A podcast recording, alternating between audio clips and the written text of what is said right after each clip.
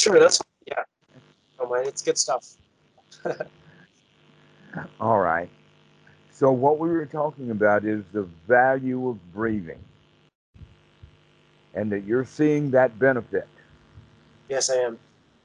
That's the important thing is, is that once we begin to see the benefit, we see the success, then we become more interested in it or uh, enthusiastic about it or begin to have a, a better attitude, which helps the effort. It's really interesting is, is that it takes more actual effort to do something when you don't want to do it than it does when you do want to do it our feelings really do uh, matter in there. And when many people start off in their meditation, they're kind of resistant to taking the right effort. This is especially true for uh, students who have had meditation from other teachers who don't uh, emphasize the breathing. But once we begin to start uh, incorporating deep breathing into the anapanasati practice, because in fact that's what anapana means. It means that uh, longer, deeper breathing, and that uh, it's beneficial in many ways to be able to uh, control the breath and make it longer, and that they have been. Uh, this has been known uh, for for many centuries from, from the Buddhist perspective. Breathing is important for yoga that in fact anapana in anapanasati and pranayana are exactly the same words, just different language, and that they're backwards. One is anapana, and the other one is prana, which is the out breath, and then so pranayana is out in, and anapana is in out. But other than that, they're exactly the same thing, and that is uh, controlling the breath, making it longer and so sports have known about that for a very, very long time. One of the examples we're in sports is uh, in heavy weightlifting. Um, that they actually have a, a, process. I'm not familiar exactly what the process is, but it does have to do with a few deep breaths, followed by holding the breath when the jerk is done. And then as soon as the jerk get uh, is up and you've got the uh, the heavy weights uh, above the head, that's when the out breath is let. So um, now the military is beginning to figure this out, and it took them a long time because sports have known it for a long time. In fact, inside the military with snipers, they have to be able to be really, really still and so they need to learn to control the breath so that they can get a lot of oxygen in the body and then hold the breath and get everything really, really stable. And then they'll squeeze that shot off so that it'll be accurate. They have to make sure they're not moving the gun in any way at all because in long, long distance shooting, the slightest movement of the gun um, at the point when the bullet goes out is going to make, make them miss the mark by 10 or 20 feet sometimes. But if it's just two feet off, they've missed the target. So they have to get really, really calm. And in fact, there's been some spectacular world records. I think that uh, it was uh, an Australian who was able to make a shot two kilometers.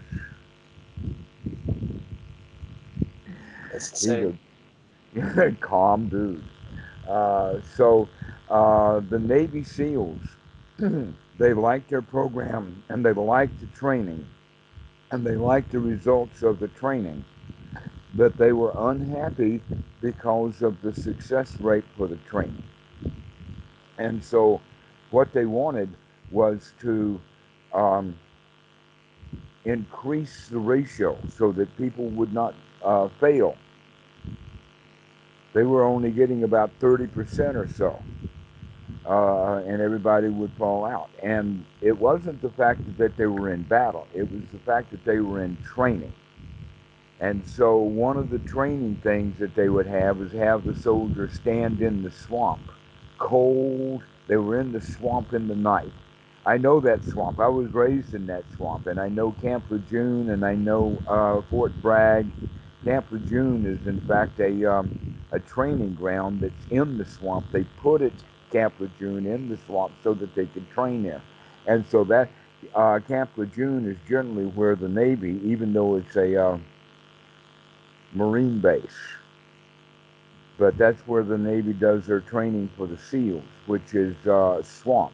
This is the Pee Dee swamp of South Carolina. You probably have heard of the Swamp Fox, Francis Marion in the uh, Revolutionary War. He's the one that won the South because he would go and attack the. He would attack the British and then go hide in the swamp, and they couldn't find him in the swamp. The locals knew the swamp, but the uh, British military didn't know it. So, this swamp has been a favorite place for the military. It's very easy to get into, and this is how they train their soldiers uh, or the, the sailors for this um, uh, special brigade, is by having them stand in the swamp with their guns above their head during the night. By uh, sunrise, it's really cold and it's wet and there's snakes and they've got to watch what they're doing and learn to stand very still and they didn't have a breathing technique and that was why the failure rate was so low. But when they started adding breathing, they uh, gained uh, uh, the success rate over 50%. and They were very happy with it. And out of that, they developed uh, the system that's called box breathing.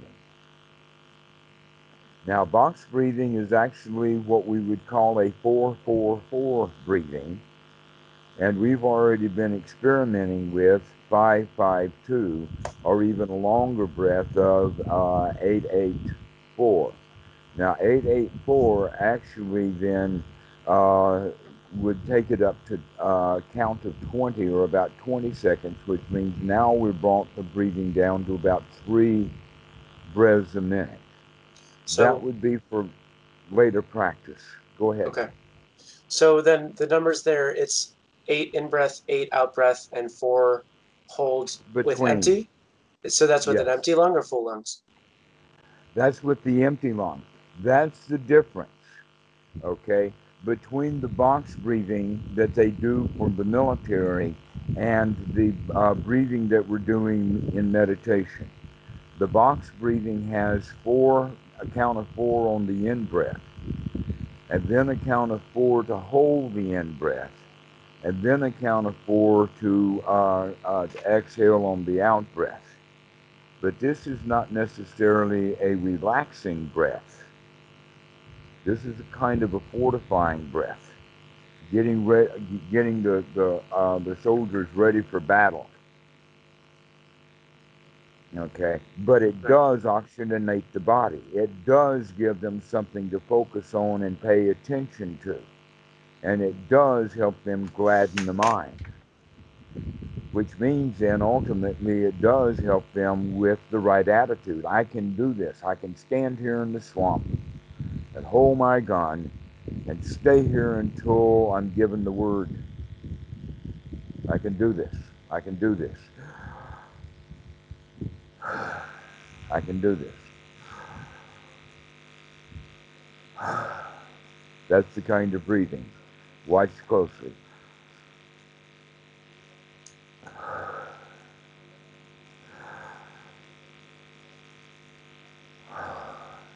Okay. If you do that, you'll begin to notice you get a little bit lightheaded. All right. Well, the 552 that we're doing is basically at the same rate, except that we're focusing now not on holding the breath in, but rather releasing the breath and coming to a state of relaxation after the breath is let out. So, in this regard, we would do uh, a count of five on the in breath, a count of five on the out breath, and at the end of the out breath, we count two. And then on the in breath, we count up to five. And this would be the way to start. Now, we don't have to continue to count, but rather just get the body into the rhythm of a long, easy breathing. And so the breathing has started to do it rather so um, when, when we're practicing this way, it really does oxygenate the body and it makes us remember to breathe this way because the bo- this is not the normal breathing that we do. The body doesn't normally breathe that way because we've never trained it. Now that we're training it, actually it will begin to naturally, uh, through the training, begin to slow down so that your normal breath rate will be slower than the average. So if we're working with five breaths a minute on the 552 for a long period of time, then that means that our normal breathing is unlikely to go back to 20. I see. Yeah. In my uh, in my seated practice, what I've been uh, checking my uh, audio. So this breathing that we're doing has quite a lot of value that is unknown unless the student really does start to do it. They begin to see what enormous value this is to to um, to basically wake up the whole body, get the body tingling alive, getting yeah. the mind working.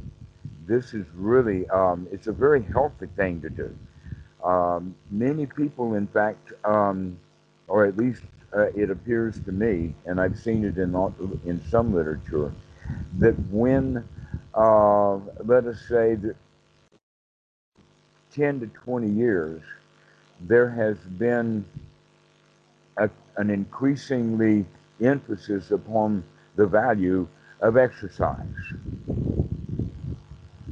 And yet, if you look at it, uh, uh, in one way, almost, especially in pe- uh, people who want to uh, to lose weight. They say, "Well, go exercise and diet." All right.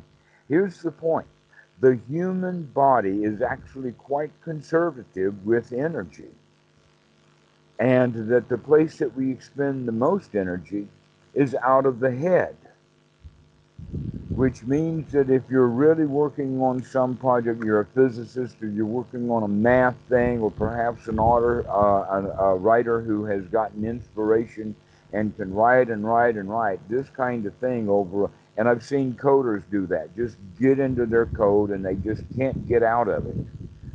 All right, and the mind is constantly working. They, those guys are spending more effort and more energy writing on a blackboard or typing at a computer than anyone in the gym. And you can see how that happens because of the, the head itself in cold, cold weather. Putting on a hat is one of the most important things to be done. Or in the in the in the in the hot sun, uh, even though the, the, the sun will beat down on the head, putting on a hat is even hotter. So um, the head puts out a lot of energy.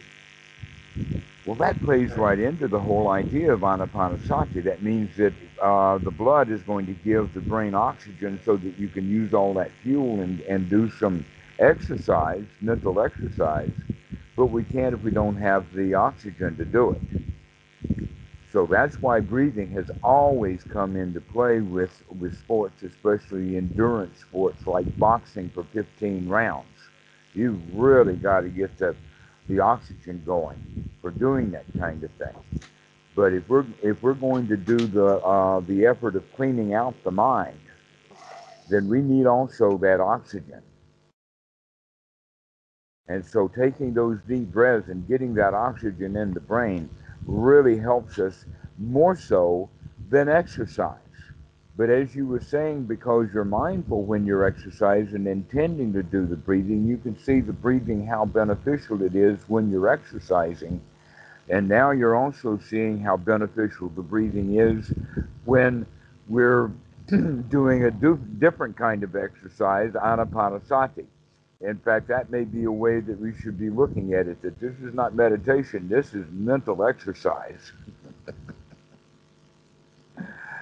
And so that whole idea of gladdening the mind so that the student get, can get into the position of, I can do this. I can continue to sit and breathe. I can continue to relax. Get the, get the body fully alert, getting it awake, getting it to relax, getting the mind to relax into satisfaction. This is really um, the way that we um, should be practicing. Now, um, one of the ways to understand this is a sutta in the Anguttara Nikaya number 5.26. It's a really brilliant sutta. We can tell that it's kind of old but that it was after the time of the Buddha because it does not have the standard stuff that was uh, that was done in the compilation for things like the Majjhima Nikaya, where it starts off with "Thus I have heard," and then it places the Buddha at a certain location. So it's not by Ananda. In the season, you've got your mic mute, muted. Can Can you hear me now? Uh oh, I don't hear you at all. All right, uh, let's give me one second. Let's see, audio and video settings, microphone. It says that it's picking up the. You can hear me? Yes, now I can hear you. Okay, great. Um, so the, the ones that start, thus I've heard, those are written by Ananda, supposedly, right? Mostly, but not all of them. Okay. Uh, he was predominant, but there were many, many stories that, in fact, a lot of the stuff that happened before Ananda, you see, because the first 20 years of Ananda's life, uh, the Buddha's teachings, rather, the teaching life, uh, the first 20 years, Ananda wasn't there. He was okay. in doing court, courtly duties. But then he joined his, his elder brother He's, actually a half brother or a cousin. Oh, interesting. Uh, and, right, and that Ananda's mother raised uh, Gautama. so, um, this sutta that we're talking about um, is in the five, so it's listing basically five ways of uh, and if you look at the details on each of these five, it's repeating a little group over and over again, and you can see that what this group is is this. It, these are the factors that bring about the first jhana. So basically, what this sutta is about is five ways to bring out first jhana. Okay. All right. Now here's how it starts. It starts in a very interesting way because automatically all of the students are going to say, oh, meditation, that's how to bring out first jhana. Uh-huh. But the first item on the list is talking about when a teacher and a student are in a conversation and that it doesn't matter really so much about the skill of the teacher, but it, what happens is, is the teacher says something that is inspiring to the student like a big aha, I got it. All right. Now, when we mean inspiring, we're actually talking about vipassana or insight, but sometimes these insights are literally mind grabbing. Aha, I got it. Okay. That's actually, if you think about it, step nine of Anapanasati in the sense of, aha, I see you, Mara. But in this case, because it's a discussion of the Dhamma already, the mind is already, hopefully for both individuals, in a wholesome state. The mind is already free from hindrances.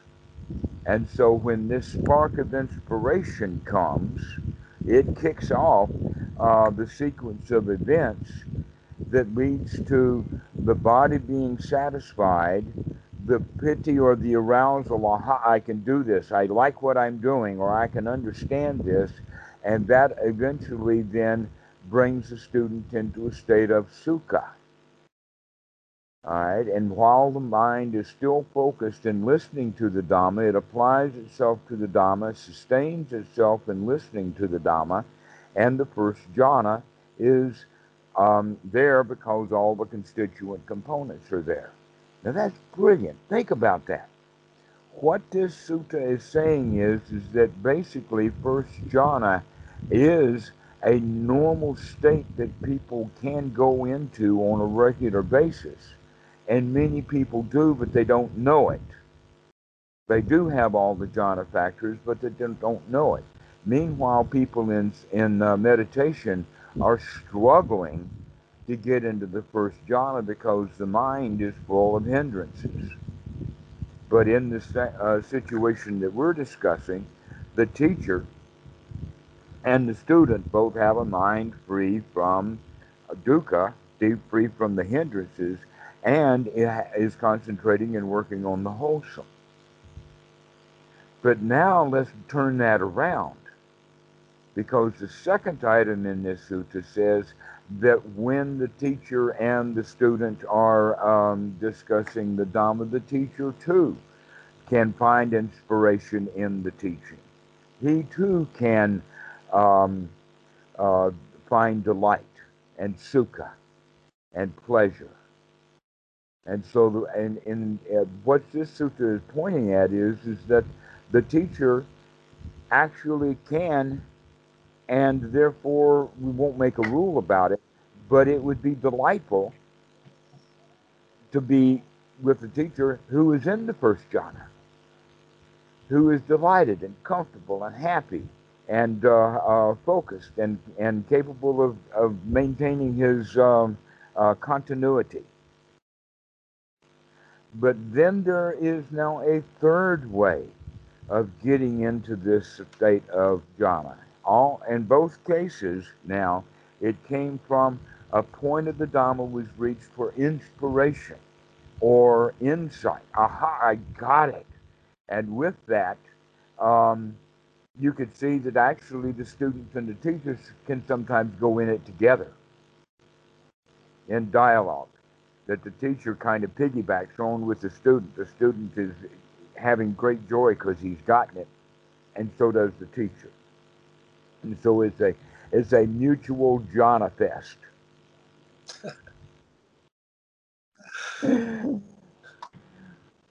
All right, where they're relaxed and comfortable and and uh, thinking of wholesome. Now there's the third. The third uh, is when uh, the student is on his own, but he's now mulling over the sutras, reciting the sutras, remembering this, uh, the sutras. And in those days, just like in the madras, uh, commonly, having students memorize a long passage was the way to get a group of students started. And after they've memorized the long passage, then they're taught what that passage means in depth. But uh, the sutras are done uh, first by, by memorizing the sutta. But that doesn't work in modern society. In fact, they found that making students remember and memorize things by rote is not the best education. We want the student to be able to think their way out of a paper bag, not just pile a bunch of crap into it. so, um, while they are mulling over and reciting the Dhamma, especially, you know, that's one of the problems is about the language because in Thailand they're chanting in Pali, and most of the Thais they have some proficiency of Pali, but it's not a native language. That really the chanting should be done in one's own native language so that we can listen to what we're saying, get insight from it, take delight in it, and go into the first jhana just by doing the, the chanting itself. This is part of the reason for the morning and evening chants every day is to give the students a chance to get into that wonderful state even before they start sitting because when then when they're sitting they're not uh, uh, in hindrance they've already gotten it out. But there is actually a fourth way. And the fourth way is even though we're not actually memorizing uh, the suttas and reciting them to ourselves, still we know the Dhamma, and so we're thinking about the Dhamma uh, and mulling over the Dhamma, um, that we can gain inspiration from that too. So imagine, in fact, that you're just driving down the road and you're watching the road, you're quite mindful, but the mind is now um, having thoughts of the Dhamma. And we gain insight. And with that insight, sitting there driving the car, we can go into first jhana, being very focused, knowing how we're driving, and enjoying the heck out of it. Because we got a, a friend, we got the Dhamma, as opposed to thinking about school or busing or any of that politics. There's all kinds of things that people think about when they're driving, and it doesn't appear to approve their driving. But when we're really focused, okay, so now we've got the idea that four, the first four of these uh, uh, items of how to find the first jhana is actually an almost an intellectual exercise that brings about inspiration or it brings about insight that we look deeply into something and therefore all of these jhana factors can arise. And this is what the Buddha says this first jhana is, in fact, the path to enlightenment. That we should uh, develop uh, this the skill of first jhana so that we can go into it easily, we can sustain it easily, and that we can come out of it easily. And uh, and this is the skill. So the first skill to be developed is the skill of getting into it over and over and over and over again, knowing that it's not going to last long. We also then develop the skill of maintaining it so that we can get into this state of joy without taking too much uh, uh, uh, effort, that it becomes more and more effortless. And so we can get into it more easily. That's a skill. Then we be, develop the skill of maintaining it by maintaining wholesome thoughts, making sure that we are thinking things that are worthwhile thinking. And so, um, when when we are practicing meditation, because now we're running across the fifth way. The fifth way is meditation. All right. If the fifth way is meditation, that's also the bottom of the line or the bottom list. That's very interesting the thing that most people go for first, uh, or let us say, I'm going to do meditation to gain first jhana. Actually, that's the bottom of the list. There are easier ways to get into the first jhana. Isn't that amazing? Isn't that interesting? A lot of people think that the only way to get into the first jhana is by um, working really hard to get the hindrances out, develop the joy, or maybe just sitting there in hindrances long enough. Various many different ways of meditation to where in this sutta it's talking about the fact that no, we can do it through inspiration. That in fact, even in the sitting practice of meditation that we still need that point of inspiration, that point of, aha, I see you, hindrance. Aha, I know what's going on. That is, in fact, Dhamma itself. So we take the mind out of whatever it was in and put the mind into Dhamma in our sitting practice, and then we can begin to do it really naturally. So that's the thing to start putting our mind upon in um, uh, our sitting practice is to just be here now and have thoughts of the here now but thoughts of the here now in relationship to um, the teachings of the Buddha. Now, this is actually uh, in the suttas, also in the Majjhima Nikaya, as well as in the Anguttara Nikaya. Uh, that if I read something in the Anguttara Nikaya that didn't fit precisely with the Majjhima Nikaya, I wouldn't give it so much weight. But in fact, uh, in the Majjhima Nikaya, this uh, point that we're making about the Dhamma is overly emphasized in the Asava Sutta number two. That in verse 11, and the verses, by the way, uh, thanks to Kubota, he versified things so that we could see, see where things were. Uh, not di- diversified things, but versified. He put the verse numbers in. And so in verse number 11, it says, uh, uh, wisely attending to this is suffering, wisely attending to this is the cause of suffering, wisely attending to this is the finish of suffering, and wisely attending to this is the path that leads the mind into a state where it's not suffering. In other words, by literally wisely attending to the Four Noble Truths in relationship to the here now. What's happening with us right now? This sutta says this is the practice that will lead to the eradication of the first three fetters. What are the first three fetters? Number one is personality view. What is that view that most people have that needs to be destroyed? Is I am my personality.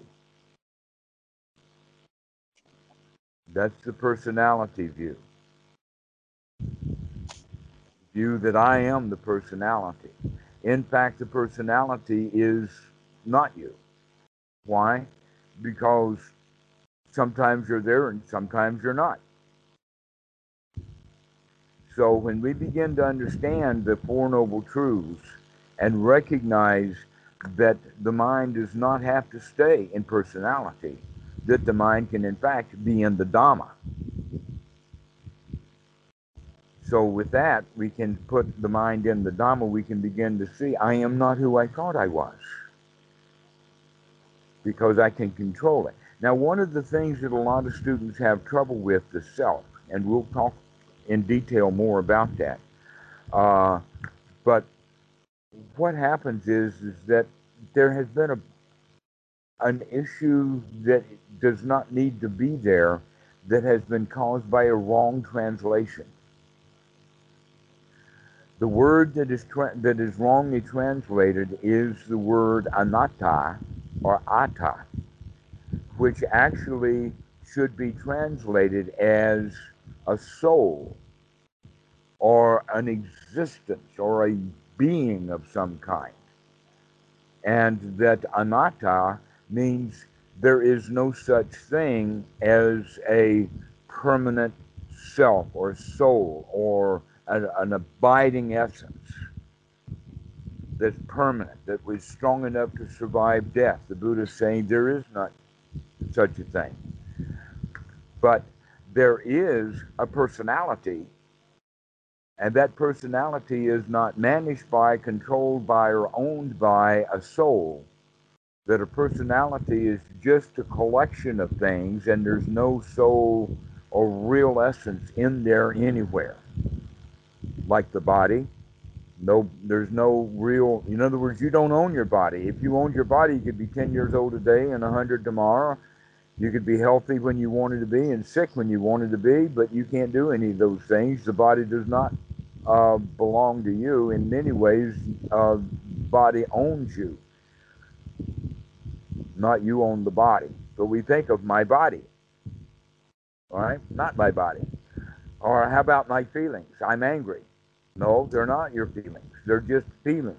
You are not those feelings when we begin to understand the Dhamma in that regard, that you're not the feelings, then we can be liberated from them. And in fact, That's the whole point of anapanasati is aha, I see you, Mara, which means aha, I see that bad feeling, and I see it that it's not me.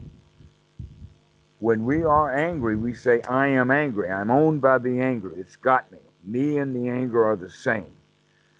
But sati is to wake up and say, aha, I am not that. So we separate ourselves from that. That's a great insight. Aha, I am not anger. Yes, there is anger, but I am not the anger. Or if something really tragic happens, like the laptop won't boot up. And now I'm in great pain. Why? Because I think that I am the laptop, or I need the laptop, or I'm not complete without the laptop. I need the laptop. No, I don't. I can sit right here with a dead laptop day after day happily. I don't need the laptop. I am not the laptop. That kind of realization is what brings us into First Jhana through this method of mulling over the jhanas, uh, excuse me, mulling over um, the hindrances to recognize that I'm not any of that stuff. The second fetter is the fetter of Silabbata Paramasa, or attachment to right rules and rituals, which means that we begin to see what society has been doing for us and to us that has messed us up. That basically all the hindrance is learned behavior. And so by throwing out the hindrances, in a way, we're throwing out society. In fact, this is the whole point about seclusion. Why do people go and sit down the, on the floor in a meditation hall or a whole group of them for a retreat? The original intention is to get away from the world. And so the retreat managers will say, don't bring any books, don't bring your cell phone, don't bring a laptop, let's get out of the world for a while. But then the students, they get into the meditation retreat, and what happens? They brought the world in there with them, secretly. They could hide it between their ears. so now begins to recognize all the the world is in fact inside. I brought it in with me. I've learned too much from the world that's harmful. And so we begin to throw that out, begin to take less of value in society because we can see that society is broken. And here's how it's broken. If we had nothing but chaos, and that anybody could go do anything that they wanted to do, and the only thing that operated was revenge, then uh, there would be a lot of suffering.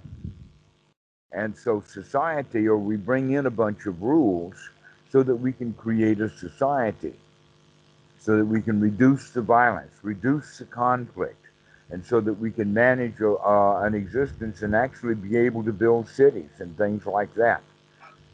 Well, guess what?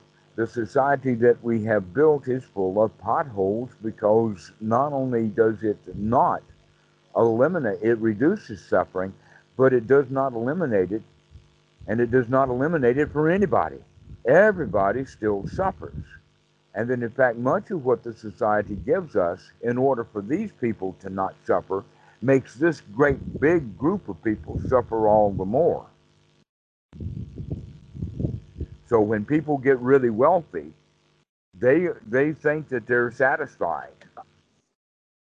But all of these people that they took money from are now uh, being harmed. But then the guy who's got the money says, wait a minute, it's not enough. I've got to go harm more people in order for me to eliminate my new harm that I'm creating for myself because of the, uh, let us say, the society's demand that more is better. Ah, so everybody suffers. When we recognize that everybody suffers through our society, we've got to say, wait a minute, there's got to be a better way of making rules than going along with the rules that society makes because society has not been successful at eliminating the very reason to have a society is to make things safe because people in our society don't feel safe. Many of them got good reasons to not feel safe. All right. So that means then we've got a new way of looking at it, and the new way of looking at it again is the Four Noble Truths that we're working on. In other words, we begin to see the world through dukkha, dukkha nirodha, rather than seeing the world through a set of rules or how things should be or the way that society expects. We begin to see things only in the sense of this is suffering, let's get out of it or let's avoid it before it happens let's watch what we're doing. But we're not watching our what we're doing in order to abide by the laws or the rules of the land. We're doing it for the avoidance of suffering. Right. This is That's, something that I've yeah that I've been noticing. Um, just like when I'm watching my mind, how much of it seems to just be conditioned reactions to things um, and I feel like I've been getting better at kind of getting out of it and not. It, it's kind of like it seems like a mix of both one and two, or fetter one and two, because it's like on one hand I see that like uh, my like conditioned reaction to something is not me and it's just something that's happening, but then at the same time that re- that reaction comes through like my attachment to like kind of the, the, the rules that have been told to me. Uh, which mm-hmm. kind of like going back to our last conversation, what you were saying about how um, it, sometimes we're like put in servitude of the systems in the world. Like, right, the, the world wants us to to keep the system going, and right. Uh, the point of all of they this, they want to, you to keep their system going. Yes, exactly yeah. correct. uh, but then, like something I've been noticing more often now is like actually like I can I can do whatever I want. Like I don't have to be the servant to these things to anything. And Isn't so, that a matter of freedom? What insight! Wow, that'll put you right into First Jhana in a minute. yeah, it's been it's been really nice because then it's like, uh, it's like okay, what am I doing? Do I want to be doing this? And if I don't, then I don't do it. And if I do, then it's like great, I'm doing it and I want to. that's something that I've been work, noticing and working on very recently. Yeah. Excellent, excellent. That's exactly the, the way of, of going is start paying attention to all of these rules that we have been following, knowing we don't have to follow those rules. There's a better, a higher rule to follow. And if we follow the rule of dukkha, dukkha, nirodha, then we'll wind up, because the mind is pure, in being very, very well behaved according to the rules. And so uh, it's a, just a different approach. Rather than following the rules and often following the rules and not liking it, into following only our own rule and really liking it and getting the same results or better results, in fact, much better results. And, so, and something that's been that's been really nice with that is that it, it doesn't necessarily change my actions, but it can change my attitude where it's, oh, I have to do this. And it's like, no, I don't have to do this, but I'm choosing to do it. And then it's like a complete shift. It's like, uh, it's, you know, it's no more of a, a chore. It's like, oh, this is cool, you know, like it's what I'm choosing to do with my time. Exactly. Exactly. It's the difference between the farmer and his son.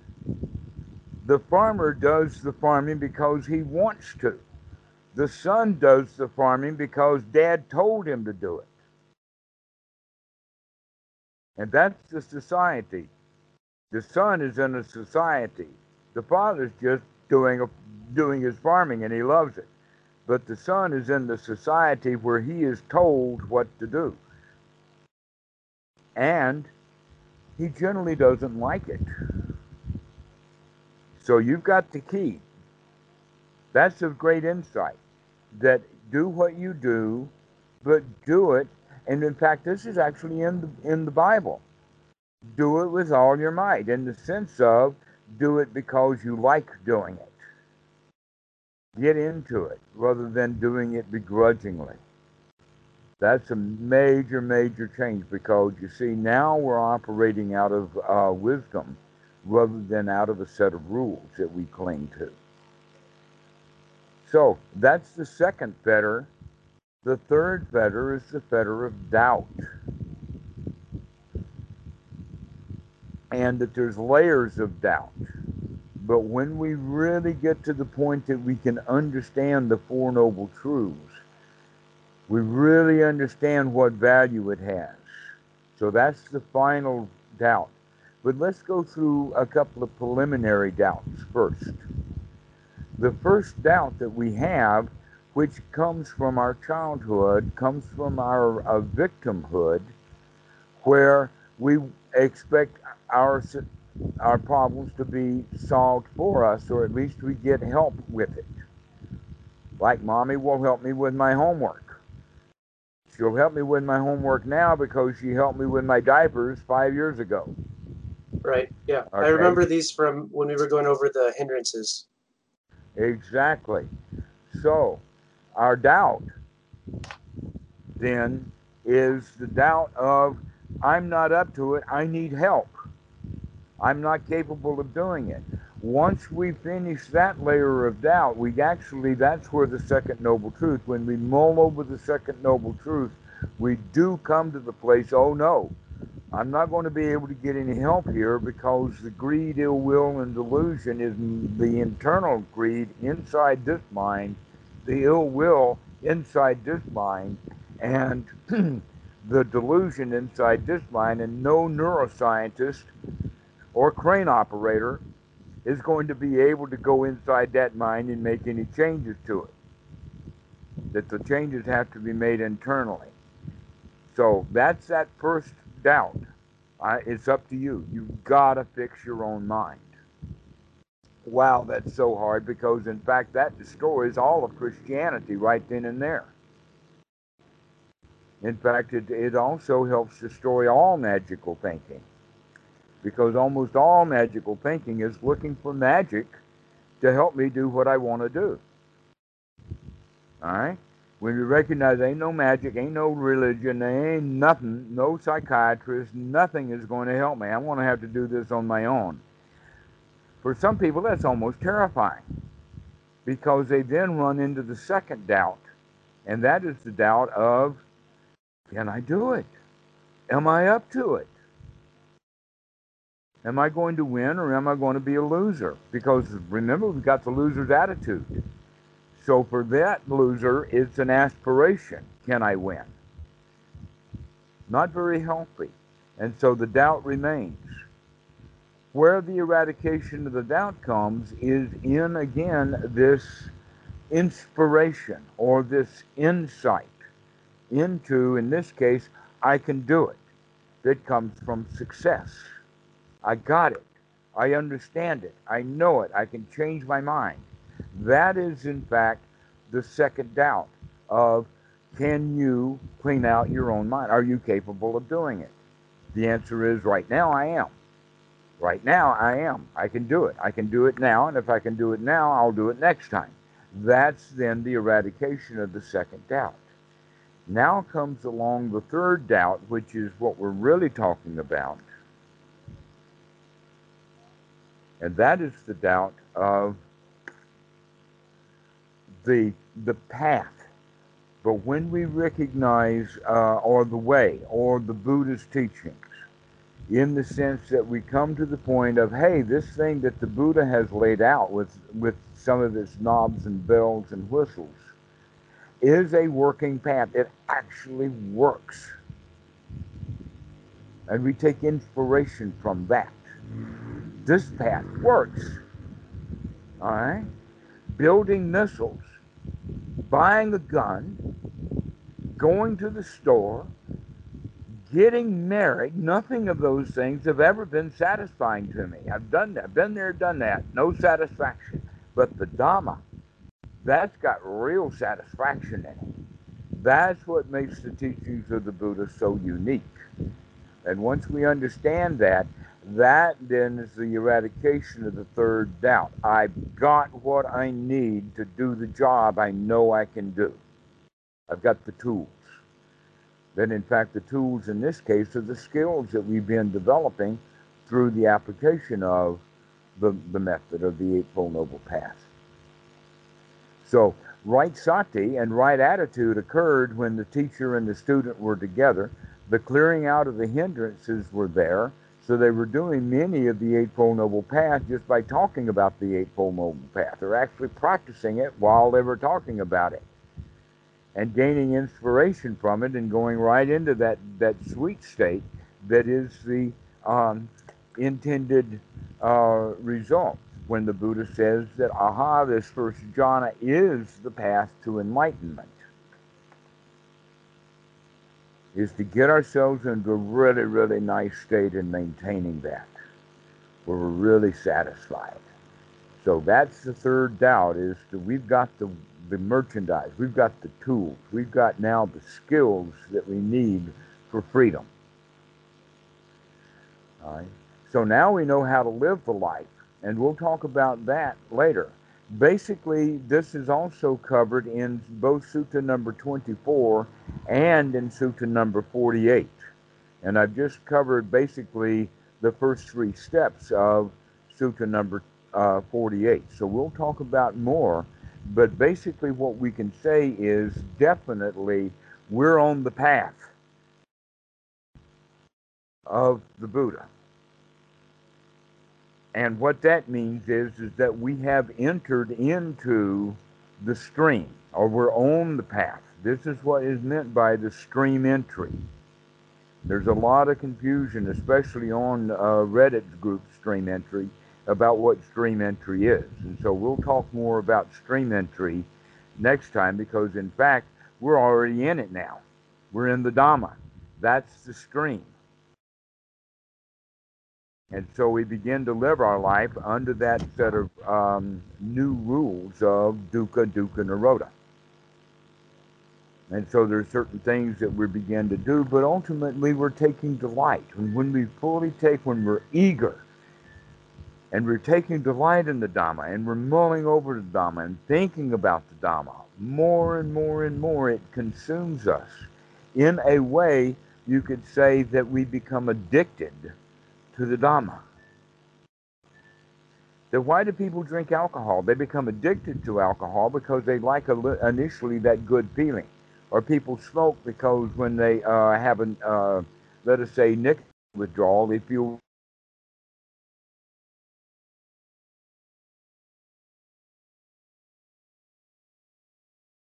Dhammarato?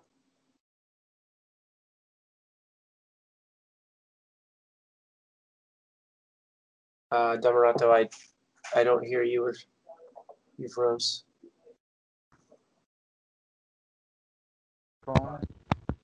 Okay, I can hear you now.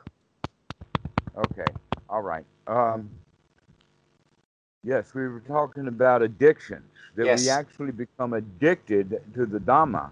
But this mm-hmm. is a wholesome addiction or wholesome attraction. Because when I use the word addiction, I know that some people are going to freak right out because right. all addictions they say are bad. No, the, the what makes the addiction bad is the result of the addiction. All right. What makes alcoholism bad is cirrhosis of the liver, brain damage, early death, um, all kinds of physiological damage.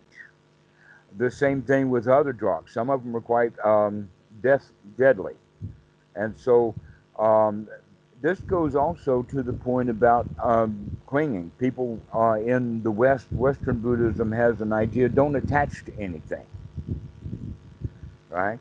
That's not necessarily a way of looking at it because, in fact, the, I know at least one sutta that the name of it is one fortunate attachment.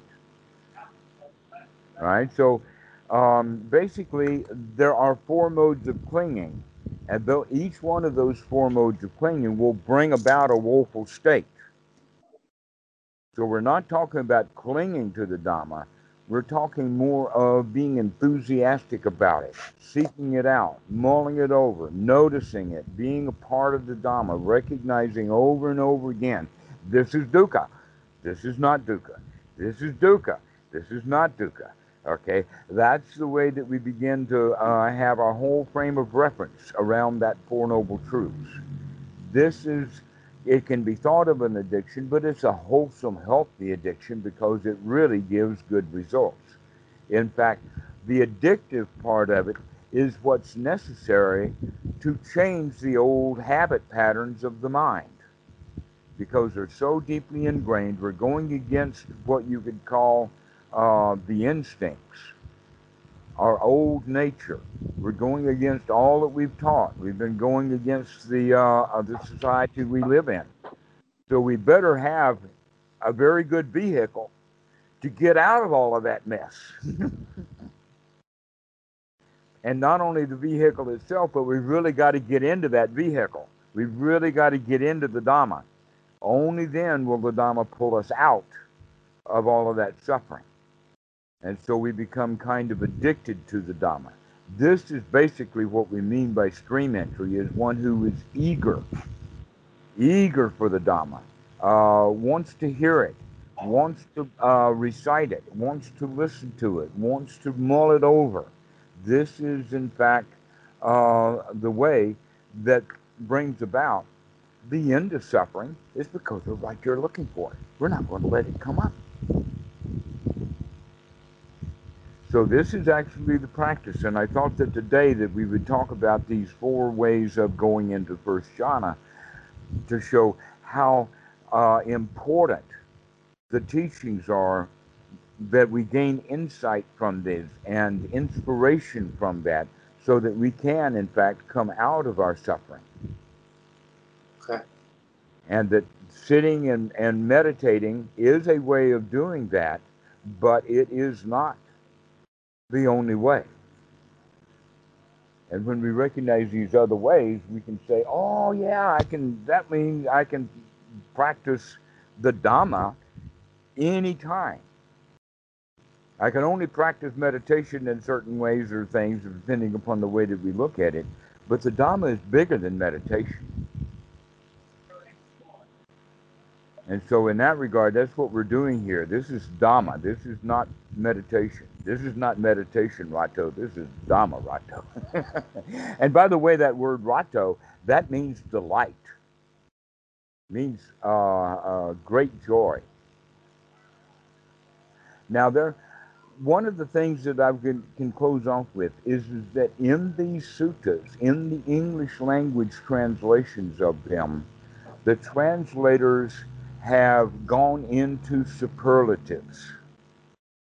Okay. Okay, using words like bliss and immersion and other things like this that make it look too exalted or too difficult to do. Mm-hmm. That we're putting First Jhana out of our range of existence when we advertise it with words like bliss, immersion, and those kinds of words. This is simple. This is not hard to do. This is something that you have done many times in your life, but now we're doing it intentionally. Is gaining insight, gaining inspiration, knowing that we can get this, and we relax and become satisfied. And that's the definition of first jhana, and we can do that, practicing that over and over again, and you don't need to sit on the floor to do it. But if you're not doing it right, sitting on the floor by itself is not going to gain a whole lot of value. So there's two ways to do it, basically. One is just to mull over, think about, gain inspiration from the Dhamma. Or number two, practice it directly. Okay. Do you have any questions about this? Um, I have. Uh, but do I have questions about this? I don't know. Maybe not yet. okay. All right. Well, you mull over your question and ask it next time you call. Could could we talk about uh, the, my practice a little bit? Talk about what? My practice a little bit. Okay. Or I, rather, I, I, if you have some time, I'd like to talk about some experiences I've had recently. I'm having a little trouble understanding. Tell me again what you said. Point the microphone more at me and speak more directly into it. Is this any better? Yeah, that's better. Okay. I, I uh, wanted to, if you have time, I'd, I'd like to talk about some experiences I've had. Experiences. Yes. Okay. Not like, yeah. All right. Rather than talking about individual experiences, let's talk about experiences in general for a Okay. moment, and and then later, if you want, we can talk about uh, uh, particular experiences. Generally, when a student of meditation has an experience, they think it's a, uh, a, a milestone or a mark or a, um, a point of progress or something that's worth remembering and perhaps worth repeating. Now, generally, when someone has a good experience or uh, something that they want to repeat in meditation, now they have a new ingredient. The, the old set of ingredients got them into that state, but the new ingredient that they add is going to prevent them from getting into that state. What is that? The desire to get into that state now that they've had it the first time, they want it again. I, I understand. Okay? And so experiences are dangerous because we want them. I don't I don't know if experience was the right word to use for what I was trying to say. Okay. It was more like ways of looking at what was occurring in the present. All right. But Go I, ahead. I do understand what you're saying All right. Okay. because I, I, I Yes. have had that experience myself where I've it's like oh that was delightful let's do it again and then I'm just so focused on it that now I can't have any peace at all. Uh huh. Yeah. Another part of that also would be having, um, uh, like having a dream. And some people really get into dreams and interpretation of dreams and the meanings of dreams. But when when some somebody would go to the Buddha with a dream, he said, "Never mind. That's just, you know, basically more mental wank. Just doing it at night. The daydreaming or night dreaming are not much, and so don't worry about the dreams." We can also say the same thing about experiences that would be considered past life experiences or otherworldly experiences, the experience of being in heaven and things like this. And then we want them again, or that we think that they've proven something, that we've gotten over some milestone. Where in fact these experiences really don't mean much of anything after they're finished it's better just to leave them alone. But now I think that your question is a little bit different than that. So go ahead and ask your question now that I've thoroughly bashed experience. I do appreciate you time to taking the time to explain that. Um, yeah, this is, I guess, more of just how I uh, approach like the the breathing and the sati and like everyday experience. So, um, and I, I want to especially talk about this weekend because I went on a very difficult hike, and I while I was on it, I was breathing ex- very very deeply uh, the whole time for hours, and um, like mentally, it I, it was like I would I would breathe in um, like peace, and it was kind of like telling my body that like things are okay, even though it was exhausted. But then I was also trying to gladden the mind.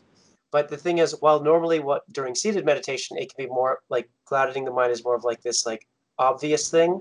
Since I was expending so much energy, it was just kind of like in the background, and it kind of settled into this sort of just like appreciation of the present instead of like an overwhelming like metta or something like that, which hmm was quite nice because it seemed a lot more subtle and like easier to maintain. Um, I like that word, just a, a subtle appreciation. yeah, Yeah, that when I say it like that, I often put it too big, making the student think that it's too great, like, ah, this is nice. yeah, But it's really just a sub appreciation of how nice things are. Yeah, so that's good. That kind of realization, though, that's kind of more of an insight than it is an experience. Well, it was an insight, I guess, that came about through like it was really it, it was like a hike, but it was really a meditative experience because it was like hours of just strenuous like Uh-huh. breath. Yeah. I mean, we, we climbed eight thousand feet, so. Wow. Where did you go? Uh, well, I'm in Washington, so we went on uh, in, the, in the in the North Cascades on a mountain loop. So we did 12 miles the first day and 18 miles the second day. So lots of time for reflection. Forced deep breathing, essentially. a lot of deep breathing. Excellent. Excellent. All right. Um, do you have any particular questions about it? Uh, I do. Uh, I guess, but most importantly, I just kind of wanted to to just mention it. But also, I do have a question. Um, I had there's another like there's an athlete I really admire called Wim Hof who we spoke about before, and he was talking about deep breathing, and he he he thinks that in doing so we're kind of able to connect with our autonomous nervous system better, which is like the part of the body that just like regulates our like heart rate and all that stuff that we normally don't have mm-hmm. conscious control of. And it seemed like I it seemed like that that was true to some extent where it was like I was trying to like slow down my heart rate and like essentially tell my body that everything is okay, which was just like a parallel to like what I do in normal life where instead of like it's you know climbing a mountain, it's just like stress from a I don't know, a deadline or something like that. Do you, do you think that that idea has any merit that of like the connection to the Yes, I do. However, I would go also to say that it's generally kind of indirect rather than direct. Now, what I mean by that is, is that uh, the way the brain is wired, the anterior cortex normally controls the breathing, but we can put that directly in control of the frontal cortex. They've actually done MRIs and seen that happen. But generally, um, in fact, when I was a young student of, of the Dhamma, I was curious about why the, the heart rate was never mentioned anywhere, that it was only about the breathing. Uh, because I had been in India, you know, and they're piddling with all kinds of stuff there, making the heart rate go down and whatnot. And what I've come to understand is, is that the heart rate um, really cannot be controlled directly from the frontal cortex. It has to be um, done by the autonomic system. But that the frontal cortex does have uh, influence on the autonomic system itself. that makes sense, yeah. Okay, so that we can actually calm ourselves down. We can, through wisdom, we can look and see that there's no danger. And when there is no danger, then the chemistry will change and the heartbeat will slow down. I remember specifically several years ago, I was over at Wat Suan Mokkh, and I had just been told by one of the one of my friends there uh, that the snakes are out. I don't know whether they have a season or whatever like that, but she said the snakes are out, and that somebody at the Wat has already gotten bitten by them, and people are reporting. So watch where you're going. So now I'm back in the back area of um, the uh, meditation retreat center, uh, where yeah, the grass is kind of cut, but there's also little limbs and twigs and all kinds of stuff. And think I think that it's kind of grazed rather than uh, mown. Uh, so uh, I'm I'm walking through here, and right in front of me, about four or five feet, there's this um, asp or kite, little snake about this long, known to be not deadly poisonous, but a poisonous snake. And as soon as I see that snake, I have the thought they told me that these guys were out here, but I knew that I was in no danger of that snake at all. I saw that snake before it saw me. I stopped and I waited, and the snake slithered off. But while I was stopping, I had noticed that my heart rate, without my being able to control it, was was racing. It had gone up. It'd go thump, thump, thump, thump, probably about 100, 110. And I noticed that. And I recognized it. And so I decided I was just going to stand there and see how long it takes for the heart rate to come back down to normal. And so we can work with it in that way. We can work with it because we can tell the anterior cortex. We see the anterior cortex saw that snake at the same time that the frontal cortex saw it, and the anterior cortex immediately reacted. That's the thing about the anterior cortex. Our reptilian mind is fast. It does not do a lot of processing and putting things together and whatnot. It just says, danger!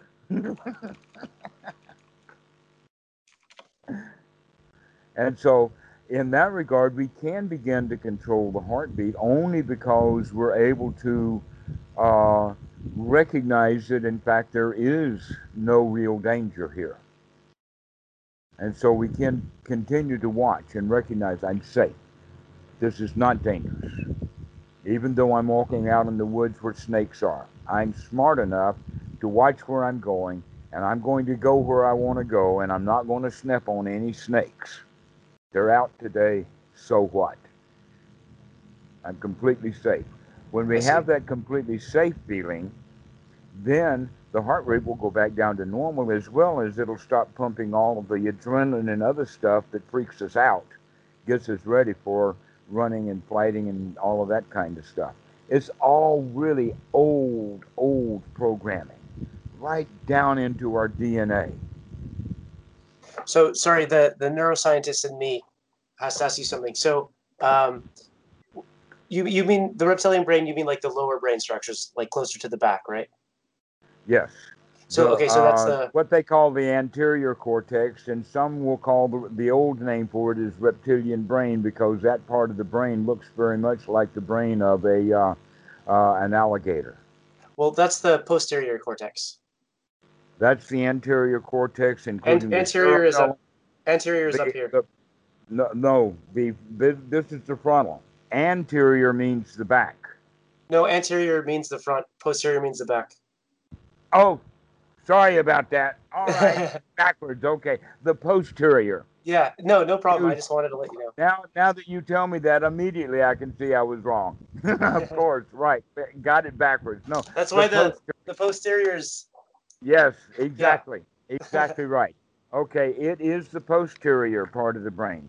It is the old reptilian part. It is uh, part of the the um, amygdala, uh, the uh, hippocampus, um, the um, basal Uh, ganglia.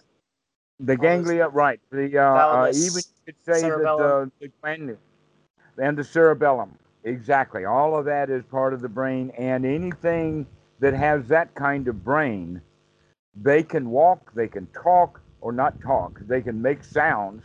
Uh, they can eat food and have a lifestyle. So anything that an alligator can do that you can do is controlled by your posterior brain. Right. And all we've done is just add, you know, uh, knobs and bells and whistles to, onto that primary part of the brain. And it's fast. It makes reactions very quickly because that's their survival. In fact, you could say that in when prey is sneaking up on, um, uh, let us say when the predator is sneaking up on the prey, the prey who is the fastest will be the one who escapes. Therefore, natural selection is for that ant- for that excuse me that uh, posterior uh, uh, part of the brain to be very fast. And so naturally, the heartbeat's going to go up very fast as soon as I see the snake, even though I'm not afraid of the snake. But something inside of the mind is. Right. Okay. So when I can cool that down and calm him down, when I can use the frontal cortex, uh, our wisdom part, the human part of the brain, can take control only when we remember. Because when we're not thinking about it, actually, literally, we're not thinking, is when we operate off of, of the instinctual method, which is in in the uh, the rear of the brain, and Right. part of the brain stem itself, which means that all the bodily functions and all the movements and all the sensations and all the proprioceptive systems are connected and directly wired right into this posterior reptilian brain. And the frontal cortex actually doesn't have much power over other than the power that it has over trying to convince this child brain that we have. and so that's that's basically it's all indirect. Now you could go uh, into it. Just I don't want to talk about it too much. We'll talk about it later. There's also the mid-level brain that uh, mammals have that gives rise to our language. Ours is much more developed. Our mammalian brain is mm-hmm. much more developed than, than the animal brain, and because of that, that gives us language. Well, dogs have a language. All of their barking and growling and howling and all of that kind of stuff means something to dogs, as well as body postures and all kinds of things. So, dogs have a huge amount of communication system built in, but it's nothing compared to that of the human.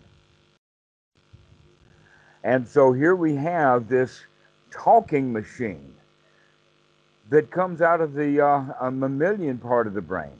Now, Freud has identified these as ego, superego, and id, to where the uh, the sorry the posterior part of the brain uh, is the id or the child or the less developed. And then we have all of the rites, rules, and rituals that are stored as concepts and language in the mid part of the brain which gives uh, Freud talking about superego, and Berne calls it the parent ego state. And you can see for yourself that there is a dialogue inside between the parent tells you what to do. The parent is the one that keeps all the rules, not keeps them, but enforces them.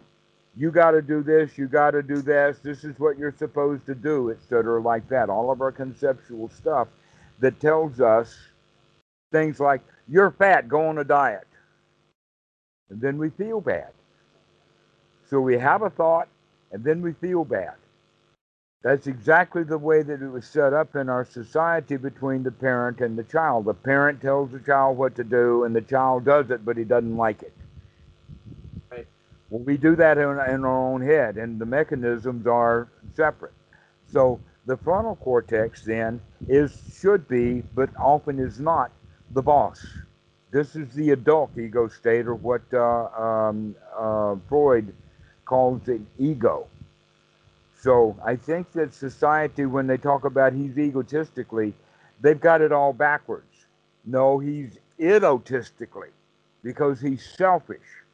The child is greedy and wants and wants. This is that. That's where all of that stuff comes from, to where the adult himself is sharp can think. All we have to do is make sure we continue to do that thinking, to wake up, to put the connections together, to look at what's going on, to keep having insight, basically. That's what we're going to do. So, um, I've got another call coming, and he's getting a bit antsy. So, if you don't okay. mind, we'll we'll yeah. finish this one. Sorry, I know I'm taking a lot of your time. Thank you very much. All right. Well, we'll see you later. Yeah, I'll see you soon. Okay. Bye, Dhammarato. Okay, bye bye.